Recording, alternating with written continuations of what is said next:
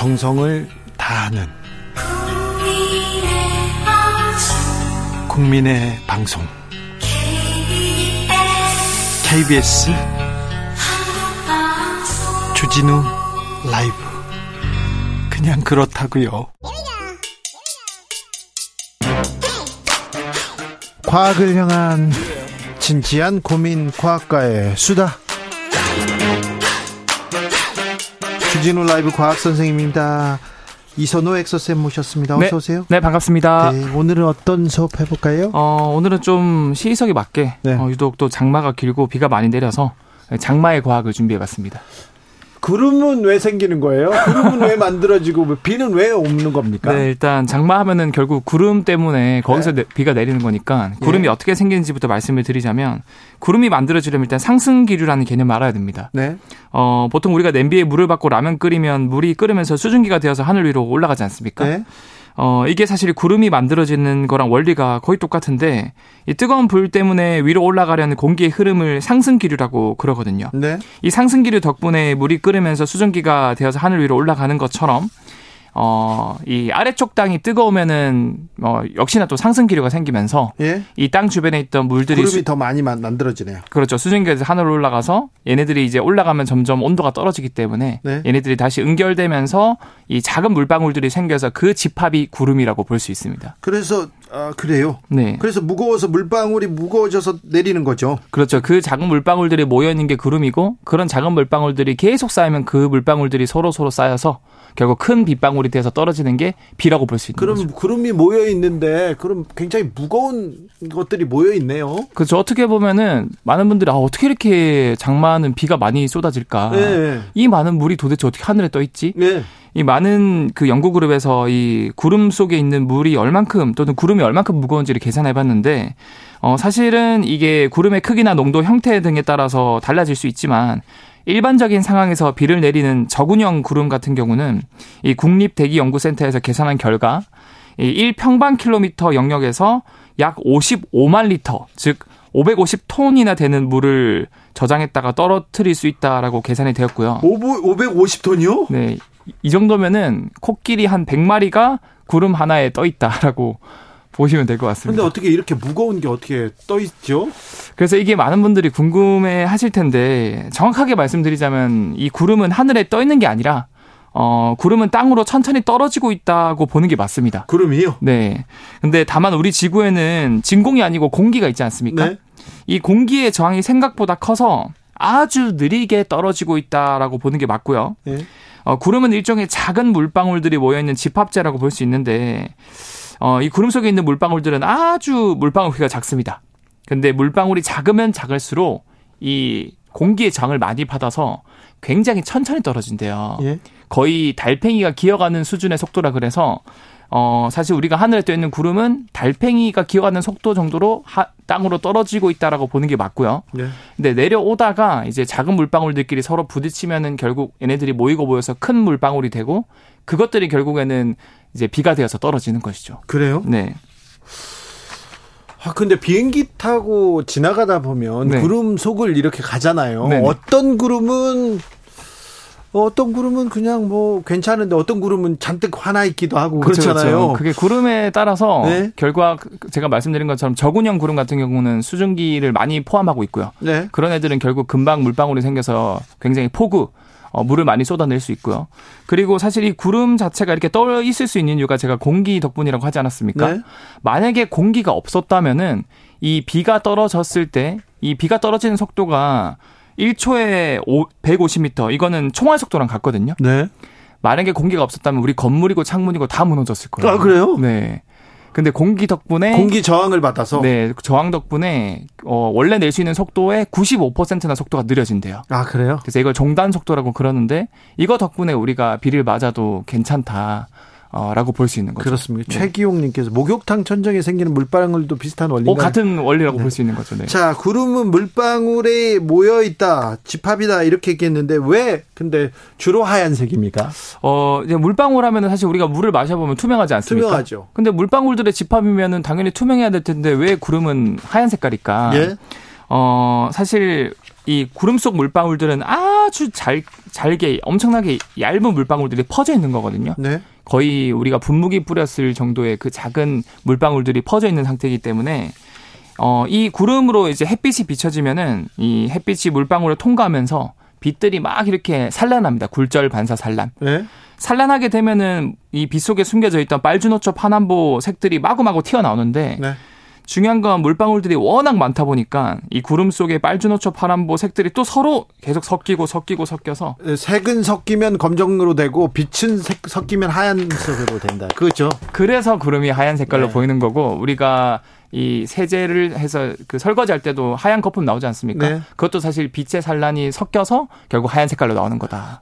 초등학교 3학년 때쯤 배운 거 같아요. 그 3, 40년에 배우실 것 그런데요. 같아요. 기억하시고. 네. 근데 왜 장마는 왜 이렇게 네. 생기는 건가요? 이건 장마는 그 뭐 어. 기단 막 나오고 기압 나오고 그러나요? 그쵸. 이게 장마 전선이 오면은 네. 막뭐 몇 주, 심지어 길게는 몇 달을 계속 비가 내리잖아요. 왜그 기, 그 기단 그리고 그 구름들이 안 가고 거기에 버티고 있어요. 맞아, 맞아요. 그래서 사실 어, 이걸 제가 비유를 들자면 뭐 정치든 뭐 주식이든 아니면 과거 종로거리든 어디든 세력이 있지 않습니까? 예.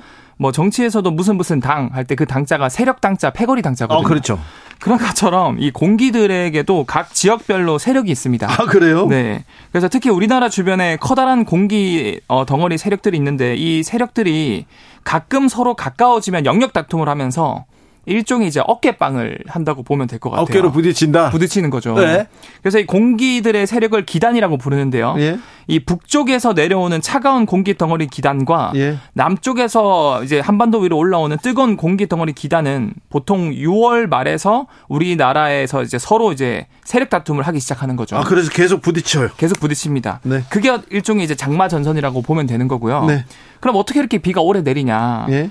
어, 중요한 건 북쪽에서 내려온 차가운 기단은 차갑기 때문에 밀도가 높아서 무겁고 예. 남쪽에서 올라온 뜨거운 기단은 밀도가 좀 낮아서 좀 가볍거든요. 네. 그러니까 둘이 만나면은 계속 부딪힌다기보다는 차가운 이 기단은 아래쪽으로 좀 내려가고요. 예. 뜨거운 기단은 위쪽으로 살짝 올라가요. 예. 그렇게 이렇게 올라가게 되면 이 여기서 이제 장마 전선이 생기는데 쉽게 비유를 들자면 우리가 차가운 컵에 물을 부어서 좀 냅두면은 컵에 구멍이 뚫린 것도 아닌데 물 그, 컵 물방울이 송글송글하죠. 맺히죠. 네. 그런 것처럼 뜨거운 기단에 있던 수증기들이 차가운 기단 표면으로 물방울로 맺히기 시작해요. 예.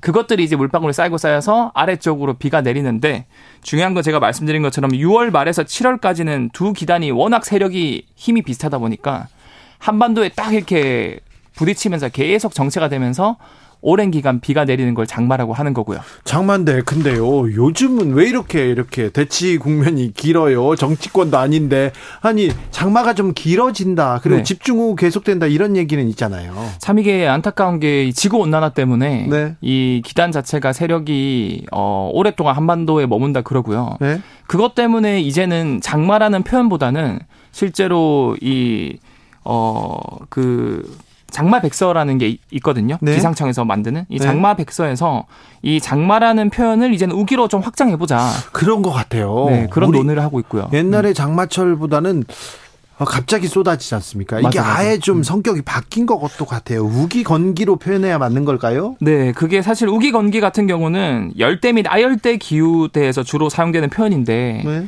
이 우기 같은 경우는 장마보다 훨씬 길게 비가 내리고 그리고 순간적으로 확 많이 내리는 경우도 있고 스콜 스콜처럼. 예. 근데 이거를 이제 우리나라에서 써보자라고 얘기를 나오는 이유가 결국 우리나라도 지구 온난화로 인해서 온대 기후에서 이제는 아열대 기후로 한 단계 더 가까워지고 있다는 뜻이고요. 실제로 과거에 이 장마가 우리나라에서 6월 상순에서 7월 상순에 걸쳐서 오는 여름 장마가 하나 있고요. 예. 그 다음에 9월쯤에 오는 가을 장마로 뚜렷하게 구분이 되었는데 네. 이제는 그 구분이 잘 안 된대요. 예. 그래서 이제는 6월 말에서 거의 8월 말까지 계속 비가 오기 때문에 아예 우기라는 표현을 쓰자라는 뭐 생각을 하고 있습니다. 네. 네. 기후 위기로 이렇게 아 기후가 아예 바뀌었어요 우리나라가. 맞아요. 그래서 이 집중호 이 우기의 집중호를 어떻게 대비해야 되는지 여기에 대한 고민도 계속 돼야 될 것 같습니다. 네. 잘 배웠습니다. 가, 과학 커뮤니케이터 이선호 엑소쌤 감사합니다. 네, 감사합니다. 아, 비구름은 왜 검을까요? 엑소쌤은 모르는 게 뭐, 뭔가요? 얘기 있는데 그건 나중에 물어볼게요. 교통정보센터 다녀오겠습니다. 김민희 씨.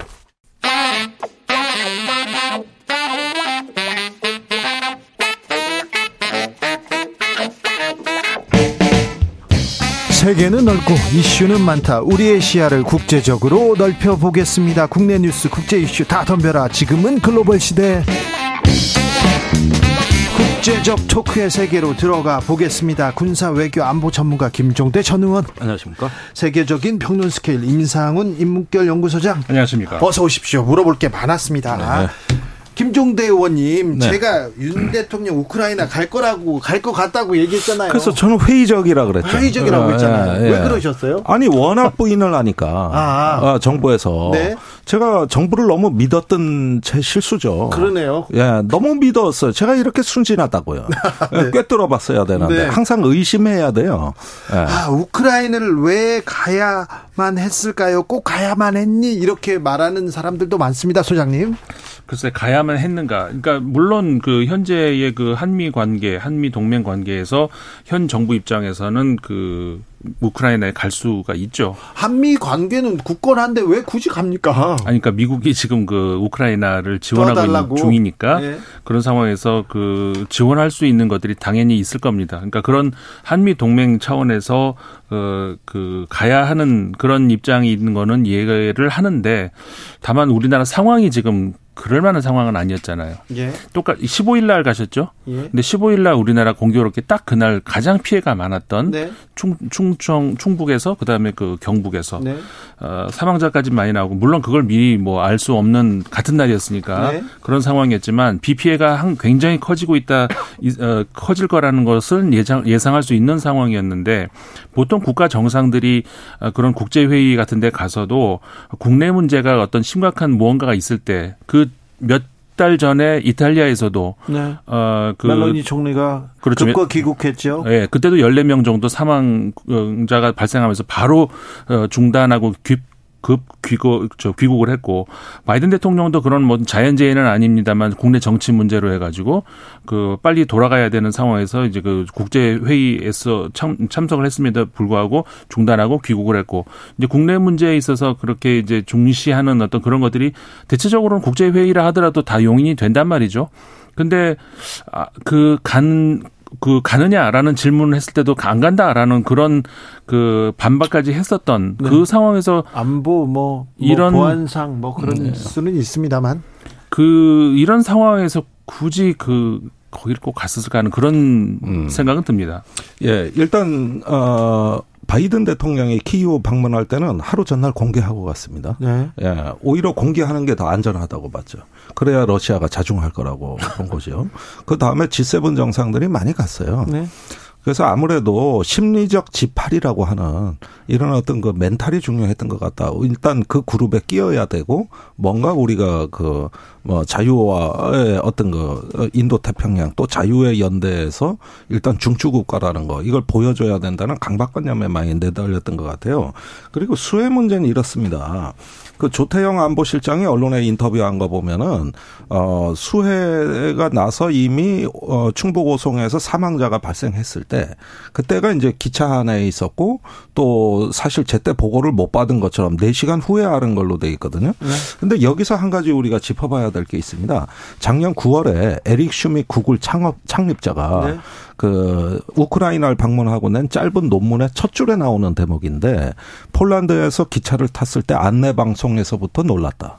그 안내 방송에 모든 승객께 지금부터 데이터 통신 몇 기가 서비스를 제공합니다. 네. 이 안내 방송이 나오더라는 거예요. 써보니까 5G 광대역 통신망이 너무 잘 터지더라는 거예요. 그러니까 기차 안에 있었다고 하는 게 중요한 게 아니에요. 이미 우크라이나 스타링크 위성 체계 철도 안에 모든 승객에게 데이터를 제공해 줍니다. 예. 그러니까 이게 통신 문제도 아니고 극비 문제도 아니고 보안 문제도 아니라는 거예요. 얼마든지 다 소통이 됐다는 거거든요. 근데 정부의 해명에 보면은 어 철도 안에 있고 극비리에 가는 거기 때문에 마치 상황 관리가 안 된 것처럼 이야기를 하거든요. 이거는 정말 우크라이나 현지 사정하고 너무 동떨어진 거고 네. 어, 맞지가 않습니다. 아무튼 우크라이나 방문에 대해서 미국에서는 뭐 지지를 표명하고 환영한다는 입장이 나오긴 했습니다. 그런데요, 어, 리투아니아는 리투아니아는 그 명품 쇼핑으로 유명 쇼핑으로 유명한 됩니까? 리투아니아는 문화 탐방, 외교 행보 한 행보다 이런 얘기까지 나왔는데요.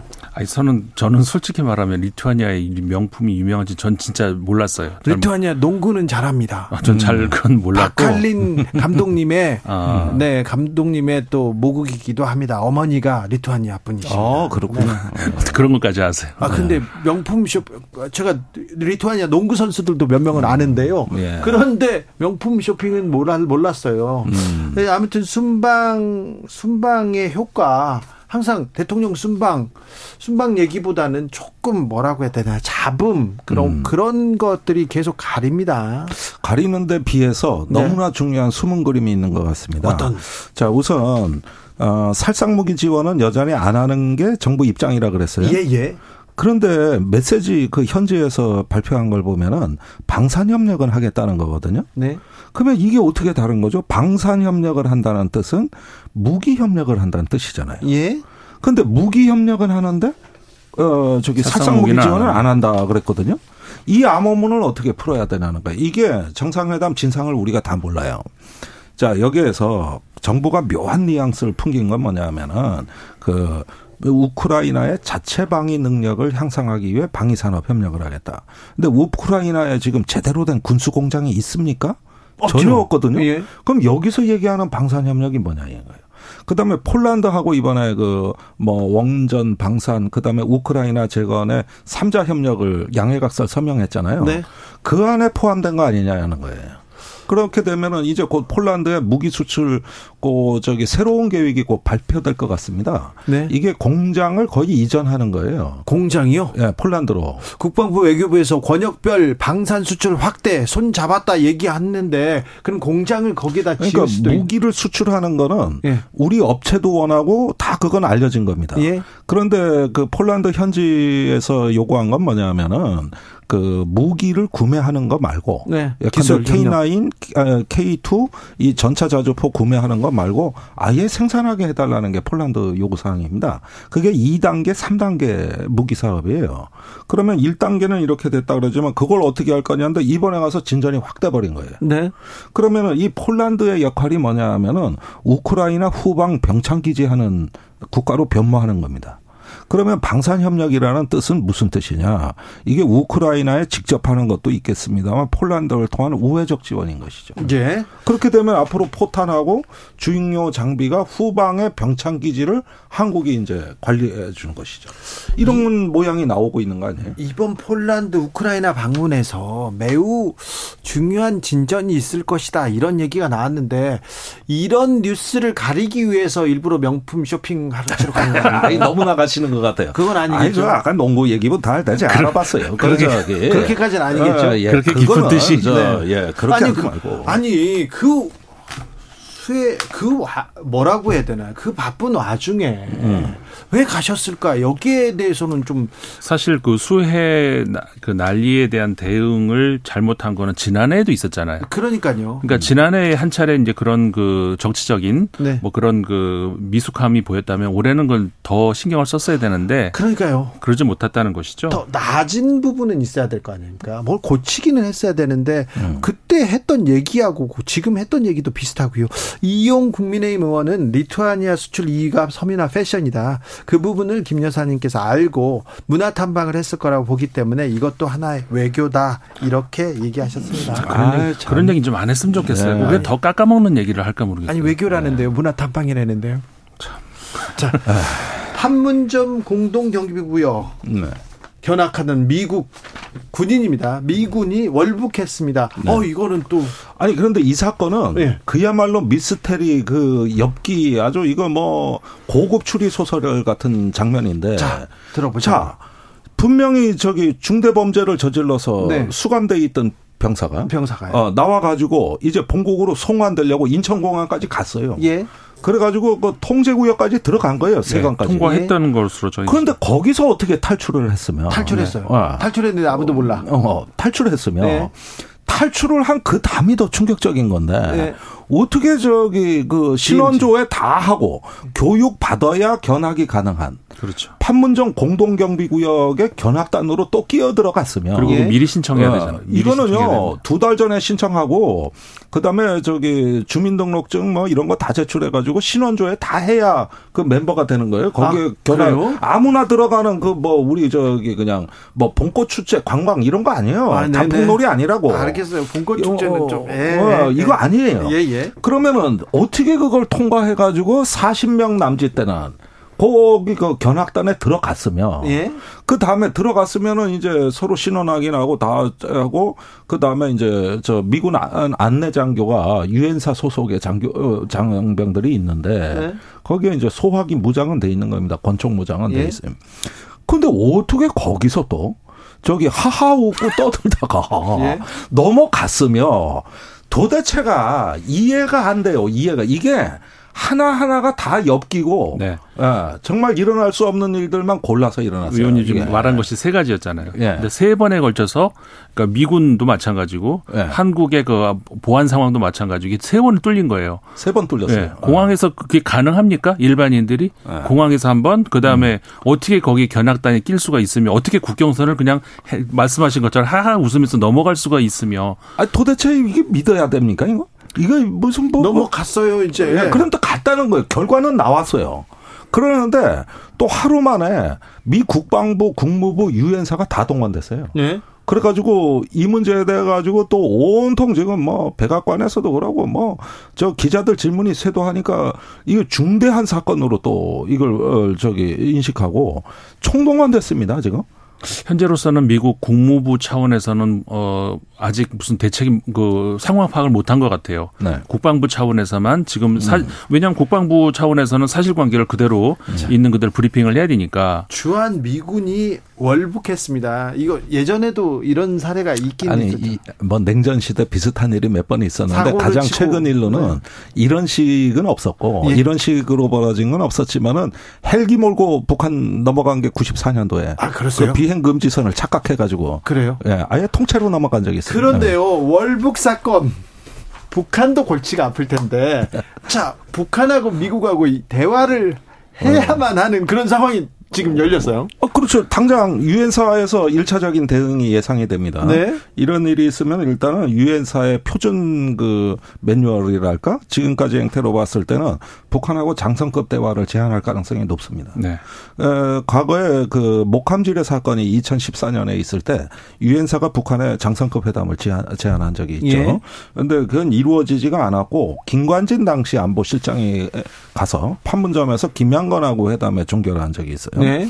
그런데 이번 경우에는 우리 정부가 끼어들 여지가 전혀 없어 보입니다. 이건 한국 국민들 문제가 아니에요. 그렇다면 아마도 이 송환을 위한 그 일종의 한라인 가동이나 그도 여의치 않으면 장성급 회담을 개최해야 된다. 네. 그렇게 보면은 북한 입장에선 복덩어리가 하나 굴러 들어온 거예요. 네. 어, 북한이 이걸 어떻게 그 다루느냐에 따라서 미국을 불러낼 수 있잖아요. 예. 이런 이런 어떤 복덩어리가 있습니까? 아 그렇습니까? 야, 북한 입장에서 그렇다는 네네. 거예요. 트럼프 어. 대통령하고 그때 김정은 위원장하고 회담을 하던 음. 그 직전에도 그런 유사한 일이 있었잖아요. 이게 네. 똑같이 네. 이렇게 뭐, 뭐 분, 군사 분계선을 넘어간 건 아니었지만 2018년에 미국인 브루스 바이런 로렌스가 중국 네. 국경을 이렇게 무단으로 이렇게 넘어가서 북한에 들어갔던 사건이 있었어요. 네, 또 현재 억류된 사건도 있고 예, 예. 원비어 사건도 예. 있고 그래서 이제 그런 것들을 이제 두 뭐 이건 자연스럽게 대화를 할 수밖에 없는 그런 상황이니까 네. 그렇게 대, 그거를 명목으로 가서 다른 이야기를 할 수도 있는 것이고 음. 그럼 북한이 북한 입장에서는 당연히 미국하고 대화의 창구가 열린 것이죠. 그러면 김영철이 지금 복귀를 했기 때문에 음. 이걸 어떻게 활용할 것인가 지금쯤 아마 네. 예, 제가 보기엔 계산서 지금 저 뽑고 있을 겁니다. 그래요? 네.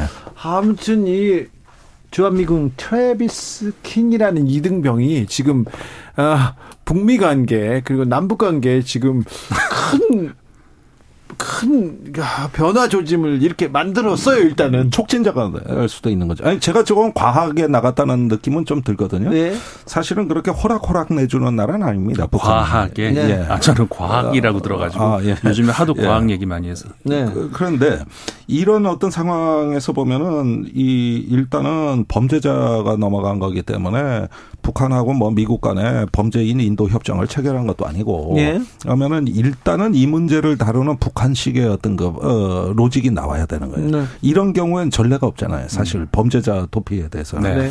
그러니까 이 부분에 대해 가지고 북한은 반드시 활용하려고 할 것이다. 아마 초기엔 좀 시간을 끌다가 예. 어, 미국하고 이제 그 마지못해 대화를 하는 이런 어떤 척하고 속으로는 그걸 어떻게 활용할까 이렇게 나가는 거죠. 태영호 국민의힘 의원은요 미군 장변 지금 구금돼 있을 거다 지옥의 불시착할 지옥의 불시착이 될 것이다 이렇게 얘기했던데 네. 구금돼도 그렇게 그렇게 불편하진 않을 아니, 거예요. 대접 잘해주지 않을까요? 저는 그렇게 보는데요. 네. 예, 써먹어야 되는 자원을 왜 낭비합니까? 써먹어야 되는데. 네. 네. 이용해야 되는데. 네. 네. 그런 면에서는 지옥에 갔다 뭐 이런 표현보다는 이것이 초래할 어떤 정치 군사의 역학 관계를 좀 관찰하는 게 우리로서도 지혜로운 자세고. 예.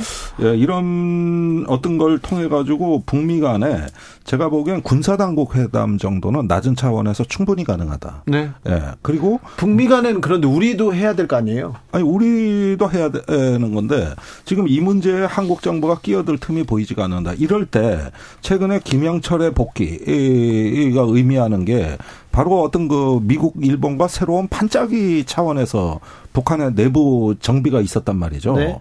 그런 맥락에서 이게 해석돼야 되는 거예요. 네. 이게. 의원님, 정전협정 70주년, 정전 네. 70주년은 우리나라보다는 북한한테는 매우 중요한 날이죠. 아니, 북한은 승전 기념일이라 그랬거든요. 네. 예, 자기가 전쟁에 이긴 날이라고 보기 때문에 네. 상당히 이제 어떤 퍼포먼스가 있을 거고 또 이번에 화성 18형 발사도 네. 뭐 일각에서는 정전 협정의 승전 기념 분위기를 고취하기 위한 것이다. 이런 해석까지 나오고 있습니다. 중국하고 북한하고 10여 년 전에도 크게 행사를 했었지 않습니까? 네.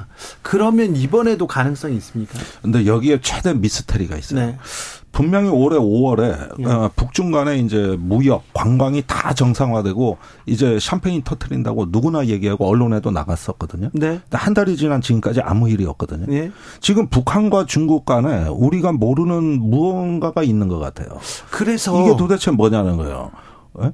그래서 올해는 중국하고 북한이 왠지 코로나 이후에 이제 그 팬데믹의 요인이 사라졌기 때문에 지금이 이제 국경이 열리고 북중 연대를 과시할 적기거든요. 그런데 그게 6월 달에 예정된 스케줄에서 어긋나고 있어요. 네. 이게 도대체 무슨 일이 있는 거냐, 배후에. 제가 뭐 이번 주말에 중국에 가니까 그걸 집중적으로 좀 물어보려고 합니다. 그런데 북한과 중국 관계를 지금 풀지 않으면 항저우 아시안 게임이잖아요. 네. 아, 중국 입장에서도 북한이 와서 와서 이렇게 잔치를 좀 빛내주길 바라고 음. 북한도 우리 국제사회로 복귀한다. 음. 아시안 게임 참석한다. 이렇게 얘기했지 않습니까? 네. 그런데 지금 이번에 그러니까 정전 70주년 맞아서 뭔가를 만들지 않을까요? 아마도 뭐 열병식 같은 대형 군사적 스펙타클 하나의 그런 내부 결속은 있을 것 같은데 이게 외교로 펼쳐지느냐. 네. 근데 벌써 우리가 5월, 6월에 관측이 빗나갔거든요. 네. 그러면은 제가 보기에는 또 화성 18형 발사한 것도 그렇고 여러 가지 지금 그런 어떤 도발적 변수 이런 것들이 오히려 조금 저는 약간 불길합니다. 그런데 올 상반기 북한과 중국의 무역액은 일단 두 배 이상 늘었습니다. 지난해보다. 네, 네.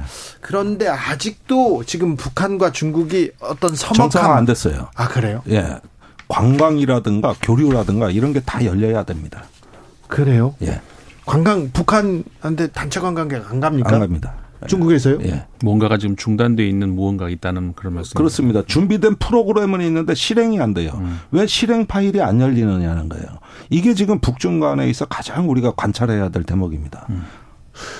북한은 우리하고는 얘기 안 한답니까? 안 합니다. 안 해요? 예, 당분간 뭐 그럴 일은 없는 것 같고. 민간 교류라도 해야 되는 거 아닙니까? 아니 그러니까 정전이 지금은 70주년이 평화를 준비하는 정전이 아니라 또 다른 전쟁을 준비하는 70년이 됐어요. 이건 참 한반도 차원에서 굉장히 아쉽고 비극적인 일이거든요. 예.